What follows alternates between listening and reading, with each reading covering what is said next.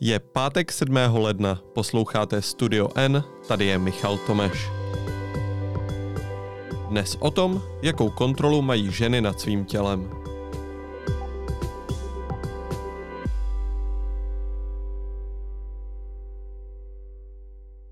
Jedna je modelka, druhá akademička. První věnuje svůj pracovní čas desítkám milionů sledujících na Instagramu, druhá působí na univerzitě v Oxfordu. Navzdory odlišné kariéře a osobnímu životu vydali supermodelka Emily Ratajkovsky a výzkumnice Amia Srinivasan knihy na podobné téma. Obě se zabývají tím, jakou pozici mají ve společnosti ženy, zda mají ve veřejném prostoru kontrolu nad svým tělem a zda existuje něco jako právo na sex. Každá nabízí pohled ze své strany. Oba pohledy se přitom doplňují. O knihách se budu bavit s redaktorkou deníku N Karolínou Klinkovou. Ahoj Karolíno. Ahoj Michal.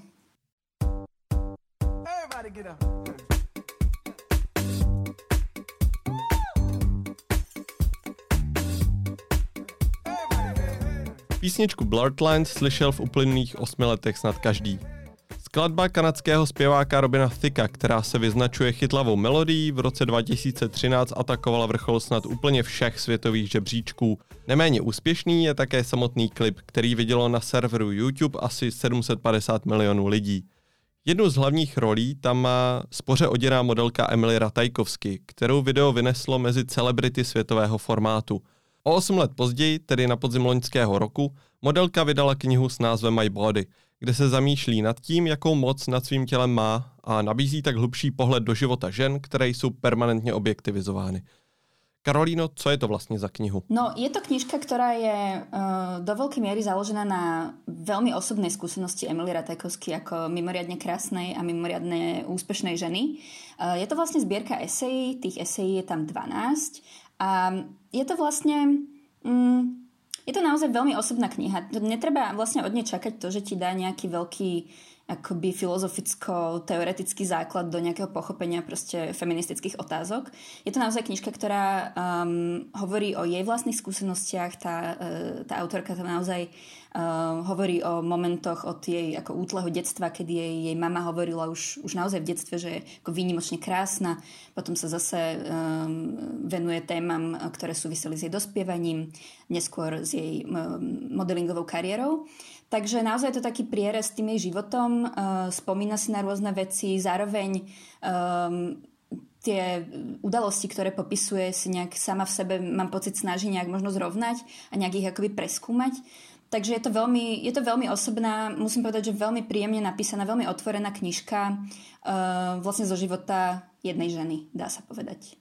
Jak si zmiňovala tou potřebou nebo tím prvotním motivem bylo asi vypsat se z nějaké životní situace nebo z nějakých vzpomínek. Ty si to sama zmínila, že Emily Ratajkovsky s tím, že je velmi hezká, že má prostě takový vzhled, jaký má, takže s tím vlastně bojovala už od samého začátku, od eh, svého narození. Ty jsi to popisovala v tom článku. To mi přijde vlastně fascinující, že tím zlomem asi nebyl ten samotný klip Blurred Lines. Ja si myslím, že nie. Akože podľa mňa naozaj ide o nejaký balíček um, situácií a možno traum, s ktorými ona vlastne bojuje. Presne ako si ty hovoril, vlastne teraz ona uh, v tej knižke píše, že jej zvykla jej mama vlastne rozprávať historku z pôrodnice a hovorila jej, že už vtedy bola vlastne výnimočne krásne dieťa hneď po narodení. Takže naozaj si nemyslím, že ide o nejaký Nemyslím si, že ide vyslovene o to, aby sa popasovala s nejakou jednou konkrétnou skúsenosťou. Tých skúseností negatívnych tam popisuje naozaj mnoho, nie len z natáčania e, toho klipu, ktorý ty si spomínal, ale naozaj akoby počas jej kariéry, počas osobného života sa stretla s takýmito situáciami mnohokrát, takže e, si nemyslím, že sa dá vlastne povedať o nejakom konkrétnom momente, že toto je ten dôvod, prečo e, vlastne sa rozhodla písať tú knihu a myslím, že skôr išlo o nejaký taký ako mm, pohľad na ten jej život ako taký. Přesto bylo to natočení klipu pro Ratajkovskou klíčovým momentem, protože ona se i poté začala vyjadřovat k veřejným tématům a sama na to natáčení vlastně nespomíná v nejlepším. Ona v té knize píše, najednou z ničeho nic jsem cítila chlad a cizí ruce na mých nahých prsou a to byly právě ruce zpěváka Robina Thicka. Ten moment bol asi dôležitý z dvoch, dvoch dôvodov. Jeden dôvod je ten, že ju akože absolútne preslavil. Ona predtým teda mala nejakú modelingovú kariéru a bola vlastne úspešná, ale práve potom, ako natočila ten klip, tak ju začali ľudia spoznávať na ulici, začala proste byť naozaj, že svetoznáma. A druhá vec, um, čo sa týka toho osobného života, um, ako očividne toto pre ňu bol moment, ktorý bol pre ňu um, dôležitý, ale zároveň treba dodať, že to nebol prvý moment, kedy sa s niečím podobným stretla. Takže ja neviem, ako veľmi treba vlastne pripisovať um, tejto situácii akoby nejaký výnimočný rozmer, pretože to bola len jedna, v úvodzovkách len jedna z viacerých situácií, kedy sa táto modelka stretla so sexualizovaným um, nejakým obťažovaním. Takže neviem, ako toto by bola, ja som počas toho, ako som písala ten text, tak presne som myslela hrozne veľa na to, že by som sa hrozne rada s ňou o tomto všetkom pobavila osobne. Mala som veľmi veľa otázok, ktoré by som jej rada dala. Toto je jedna z nich, že možno, že akoby ako významný moment bol toto pre ňu a ako vlastne v tých všetkých momentoch podobného charakteru, ktoré za svoj život zažila, ako veľmi tomu vlastne pripisuje dôležitosť.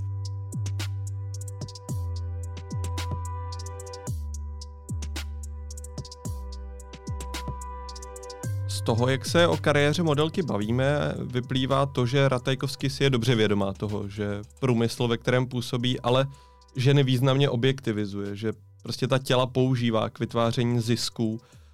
Emily nicméně nadále modelkou zůstává. Vysvětluje v té knize nějak svůj postoj? Toto je velmi zaujímavý vlastně moment v celé té knihe. Uh, ona, ta knižka se volá My Body, teda moje tělo, ale v istom zmysle ja si myslím, že to je knižka, ktorá sa dá chápať ako knižka o kontrole nad sebou samou, nad mocou, nad tým, vlastne, ako vystupujem a ako sa ľudia vlastne správajú k môjmu telu.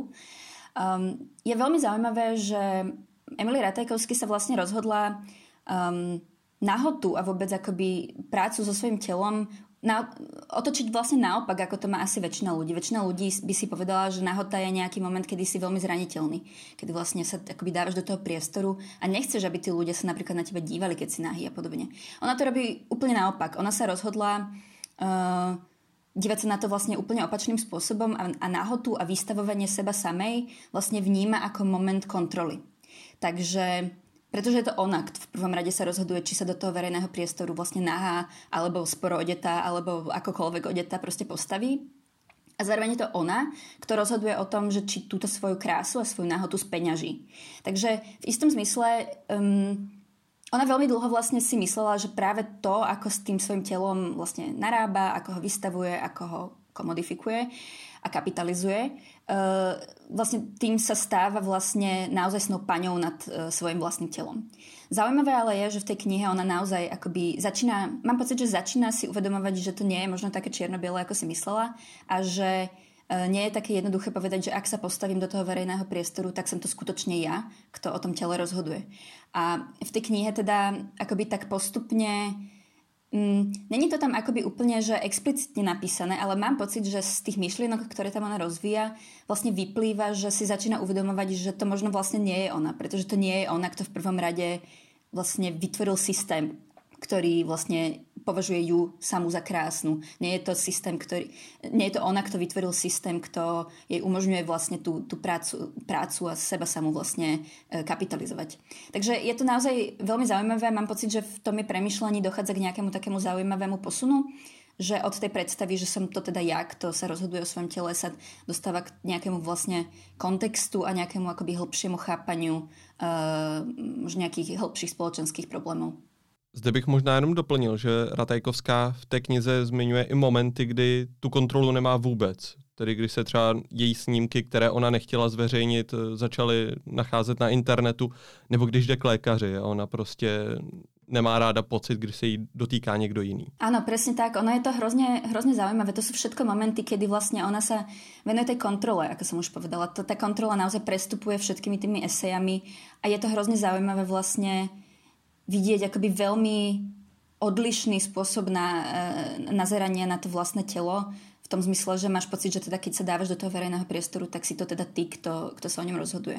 Je to, pre mňa to bolo fakt zaujímavé čítanie, lebo proste sama som musela prehodnotiť nejaké veci v sebe a, a, a nejak sa zamyslieť trošku akoby iným spôsobom nad, nad uh, možno aj vlastným telom.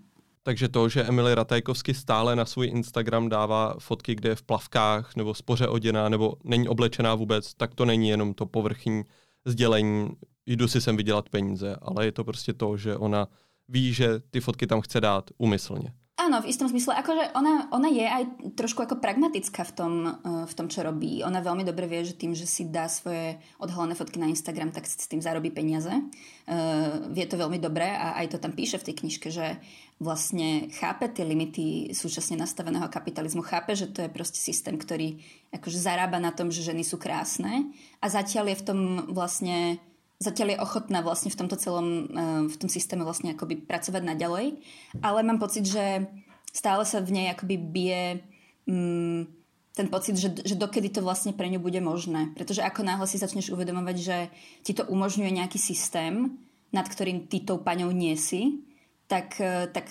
to, aká vlastne veľká a široká je tá kontrola, má svoje limity.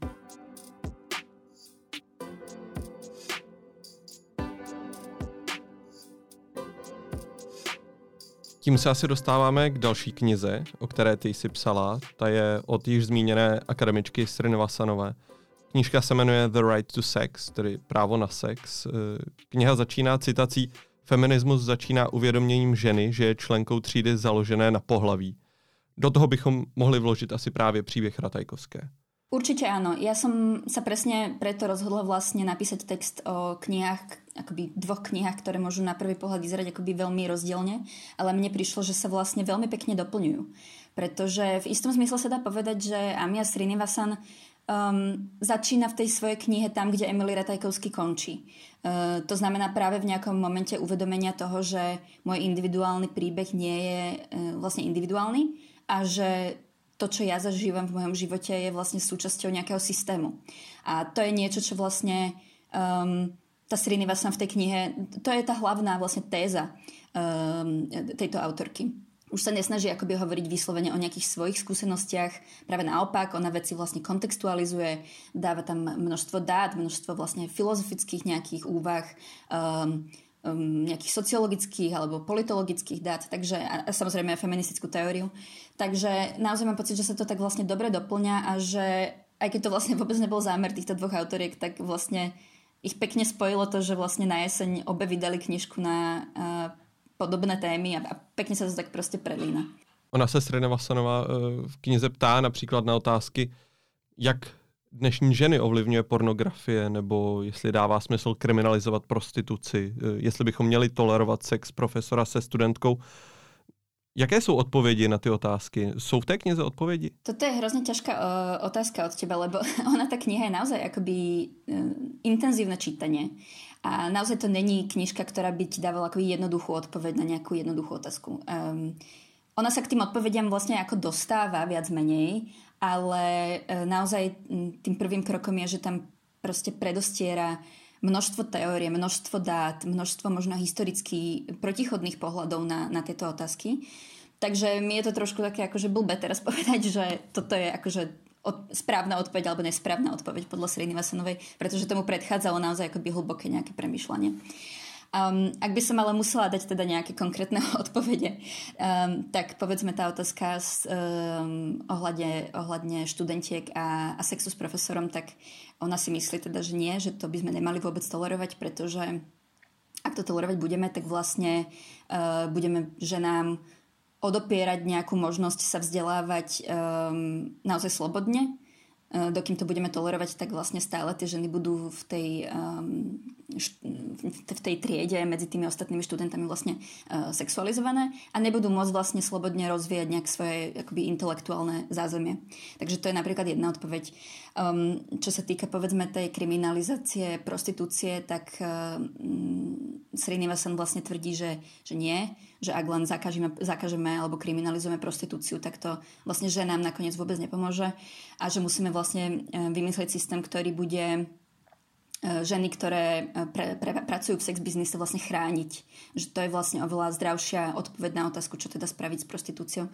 Je to, je to naozaj uh, intenzívna kniha, takže je to trošku také blbé takto zjednodušovať a fakt odporúčam ľuďom, aby si ju prečítali, lebo je to ako naozaj oveľa hlbšie premyšľanie, než to, čo ja som práve teraz povedala. Já bych se přesto chtěl dostat ještě k jednomu tématu. Eh, my jsme se na začátku bavili o historce z natáčení klipu Blurred Lines, kdy byla modelka Emily Ratajkovsky osahávána. Ratajkovsky hrála také ve filmu Zmizela, kdy vlastně režisér říkal, že si ji vybral proto, že chce vytvořit postavu, kterou jsou muži posedlí. Tím se dostáváme k tomu tématu, kterým je právo na sex. Jak se s tímto tématem autorky popasovaly? No pre Amiu Srinivasan je vlastne toto um, možno nosná esej tej, tej knižky. Aj nazvala vlastne tú knihu podľa tejto eseje. Uh, a je to zároveň esej, ktorá určite pri, pritiahla najviac pozornosti. Um, Amia Srinivasan naozaj túto tému veľmi akoby kontextualizuje. Ona naozaj rozvíja túto otázku v tom zmysle, že to je naozaj nejaký, nejaký fenomén, že niektorí ľudia naozaj majú pocit, že majú právo na to, aby s nimi niekto mal sex a ten niekto môžu byť práve krásne ženy typicky. Takže opäť je to taký moment, v ktorom sa tie autorky dobre doplňajú, vieš, lebo zatiaľ čo akoby mm, Emily Ratajkovský hovorí o tých akoby konkrétnych situáciách, ktoré sa jej stali, kedy muži mali pocit, že za to, že je krásna a za to, že je možno v tej chvíli sporo odetá alebo nahá, tak na ňu môžu siahať alebo môžu jej nahé fotky vešať na internet. Tak to je akoby jeden pohľad a druhý pohľad je naozaj ten, povedzme, filozoficko um, teoreticko, proste spoločenský, kedy tá Amia Srinivasan uh, tomuto celému dodáva nejaký proste kontext, nejakú hĺbku. Sama nicméně v textu zmiňuješ také příběh Eliota Rogera, pravděpodobně nejznámějšího incela. Proč je pro kontext toho celého příběhu nebo toho tvého článku pojem incel důležitý a proč ho používáme? Používame ho preto, alebo ten príbeh ja som si vybrala preto, lebo slovo incel vlastne znamená um, involuntarily celibate, čo znamená nedobrovoľne uh, single, nedobrovoľne nezadaný. A je to vlastne pojem, ktorý označuje ľudí, ktorí naozaj majú pocit, že um, ktorí si nedokážu nájsť vlastne partnera, ani sexuálneho, ale často ani romantického. Sú to ľudia, ktorí naozaj nedokážu si proste nájsť z nejakého dôvodu partnera. A práve ten príbeh, ktorý ty si vlastne spomínal, eh, je veľmi vlastne dramatický a veľmi vlastne aj tragický. Um, Elliot Roger vlastne v roku 2014 zabil niekoľko ľudí a zároveň zranil niekoľko ľudí, potom zabil sám seba. Um, a tento muž um, po sebe vlastne zanechal taký, taký manifest, kde písal o tom, písal o rôznych akoby traumách z detstva a, a tak. A zároveň teda spomínal aj to, že uh, je pre neho absolútne frustrujúce, že si nedokáže nájsť vlastne partnerku. Vlastne všetky tie jeho činy, ktoré v ten deň spravil, uh, súviseli s tým, že vlastne um, tie ženy vlastne, ktoré, ktoré zabil alebo zranil, spravil to preto, lebo mal pocit, že mu vlastne upierajú sex, na ktorý on má nárok a mužov zranil alebo zabil preto, lebo mal pocit, že mu vlastne... Mm, pretože im závidel, pretože mal pocit, že keď ten sex dostávajú oni, tak kvôli ním vlastne nedostáva sex on sám.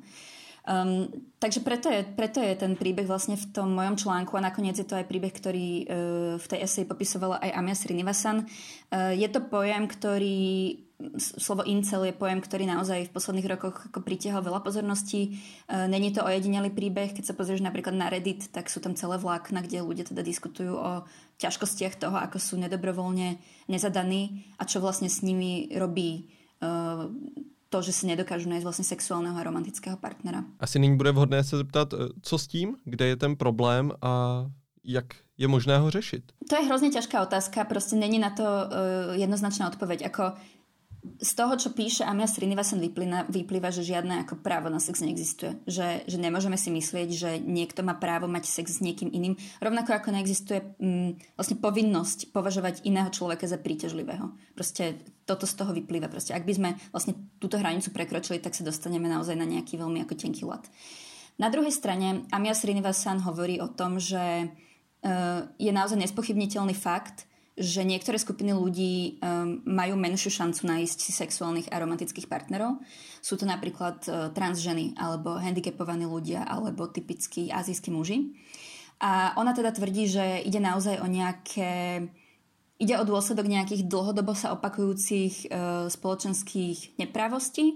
To, že považujeme práve bielu blondínu za teda tú naozaj akoby krásnu ženu, je dôsledok toho, ako rozmýšľame nad tým, kto je teda tá správna v úvodzovkách žena a správny v úvodzovkách muž. Takže uh, s tým vlastne súvisí aj to riešenie. Ona tvrdí, že Jasné, že nemôžeme nikomu začať prikazovať um, mať sex s niekým iným alebo považovať druhého človeka za príťažlivého. Čo by sme ale podľa nej mohli urobiť je, že budeme akoby vedomé um, rozširovať um, náš názor alebo nejaký náš postoj k tomu, kto je vlastne príťažlivý aj na ľudí, ktorí typicky, za typicky príťažlivých sme ich predtým nepovažovali. Um, je to dlhý proces, bude to dlhodobo postupný proces, uh, nedá sa povedať, že zo dňa na deň niečo také dokážeme, to určite nie, ale ona teda tvrdí, že uh, ak by sme chceli tento fenomén aj tých incelov a aj um, teda tých typických incelov, ktorí sú teda veľmi ako nahnevaní a prípadne nebezpeční, aj akoby ľudí, ktorí sú napríklad handicapovaní alebo uh, akýkoľvek proste majú uh, ľudia iný dôvod, prečo s nimi sex nechcú mať, tak ak, ak, ak naozaj chceme tento fenomén riešiť, tak naozaj musíme meniť um, náš pohľad na to, čo vlastne považujeme za príťažlivé a čo nie a nejak sa snažiť byť proste inkluzívnejší a rozšíriť vlastne naše, naše chápanie toho, čo je to príťažlivosť čím se vracíme znovu k tomu, že ideálem krásy je v současnosti považována právě ta eh, bílá blondýna. Prípadne Emily Ratajkovsky, ktorá nie je blondýna, ale tiež je považovaná za ideál krásy. Áno, presne tak, máš pravdu. To byla Karolína Klinková, redaktorka Deníku N. Díky moc Karolíno a přeju hezký víkend. Ďakujem Michal, pekný víkend všetkým.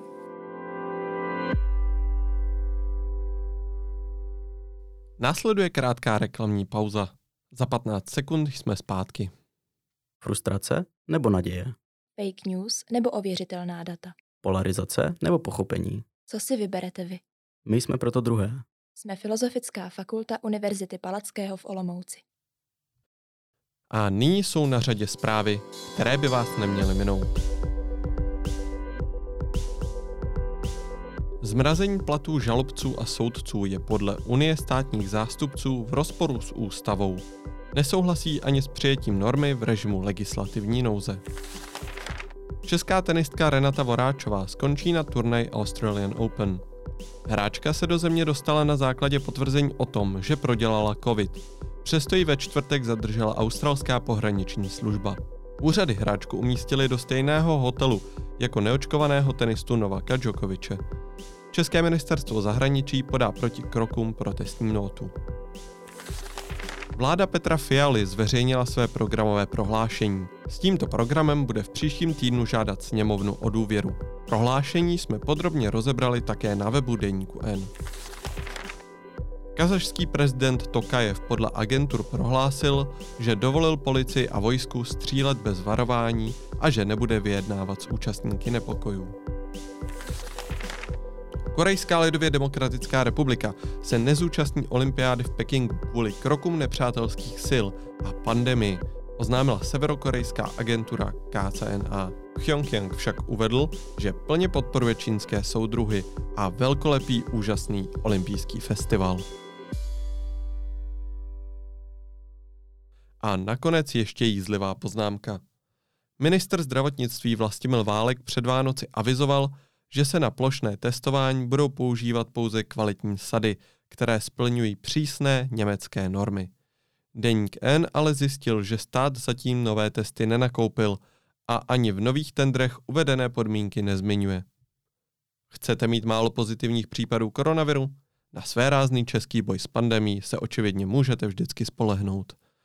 To je pro dnešek úplně vše. Přejeme hezký víkend a budeme se těšit zase naslyšenou.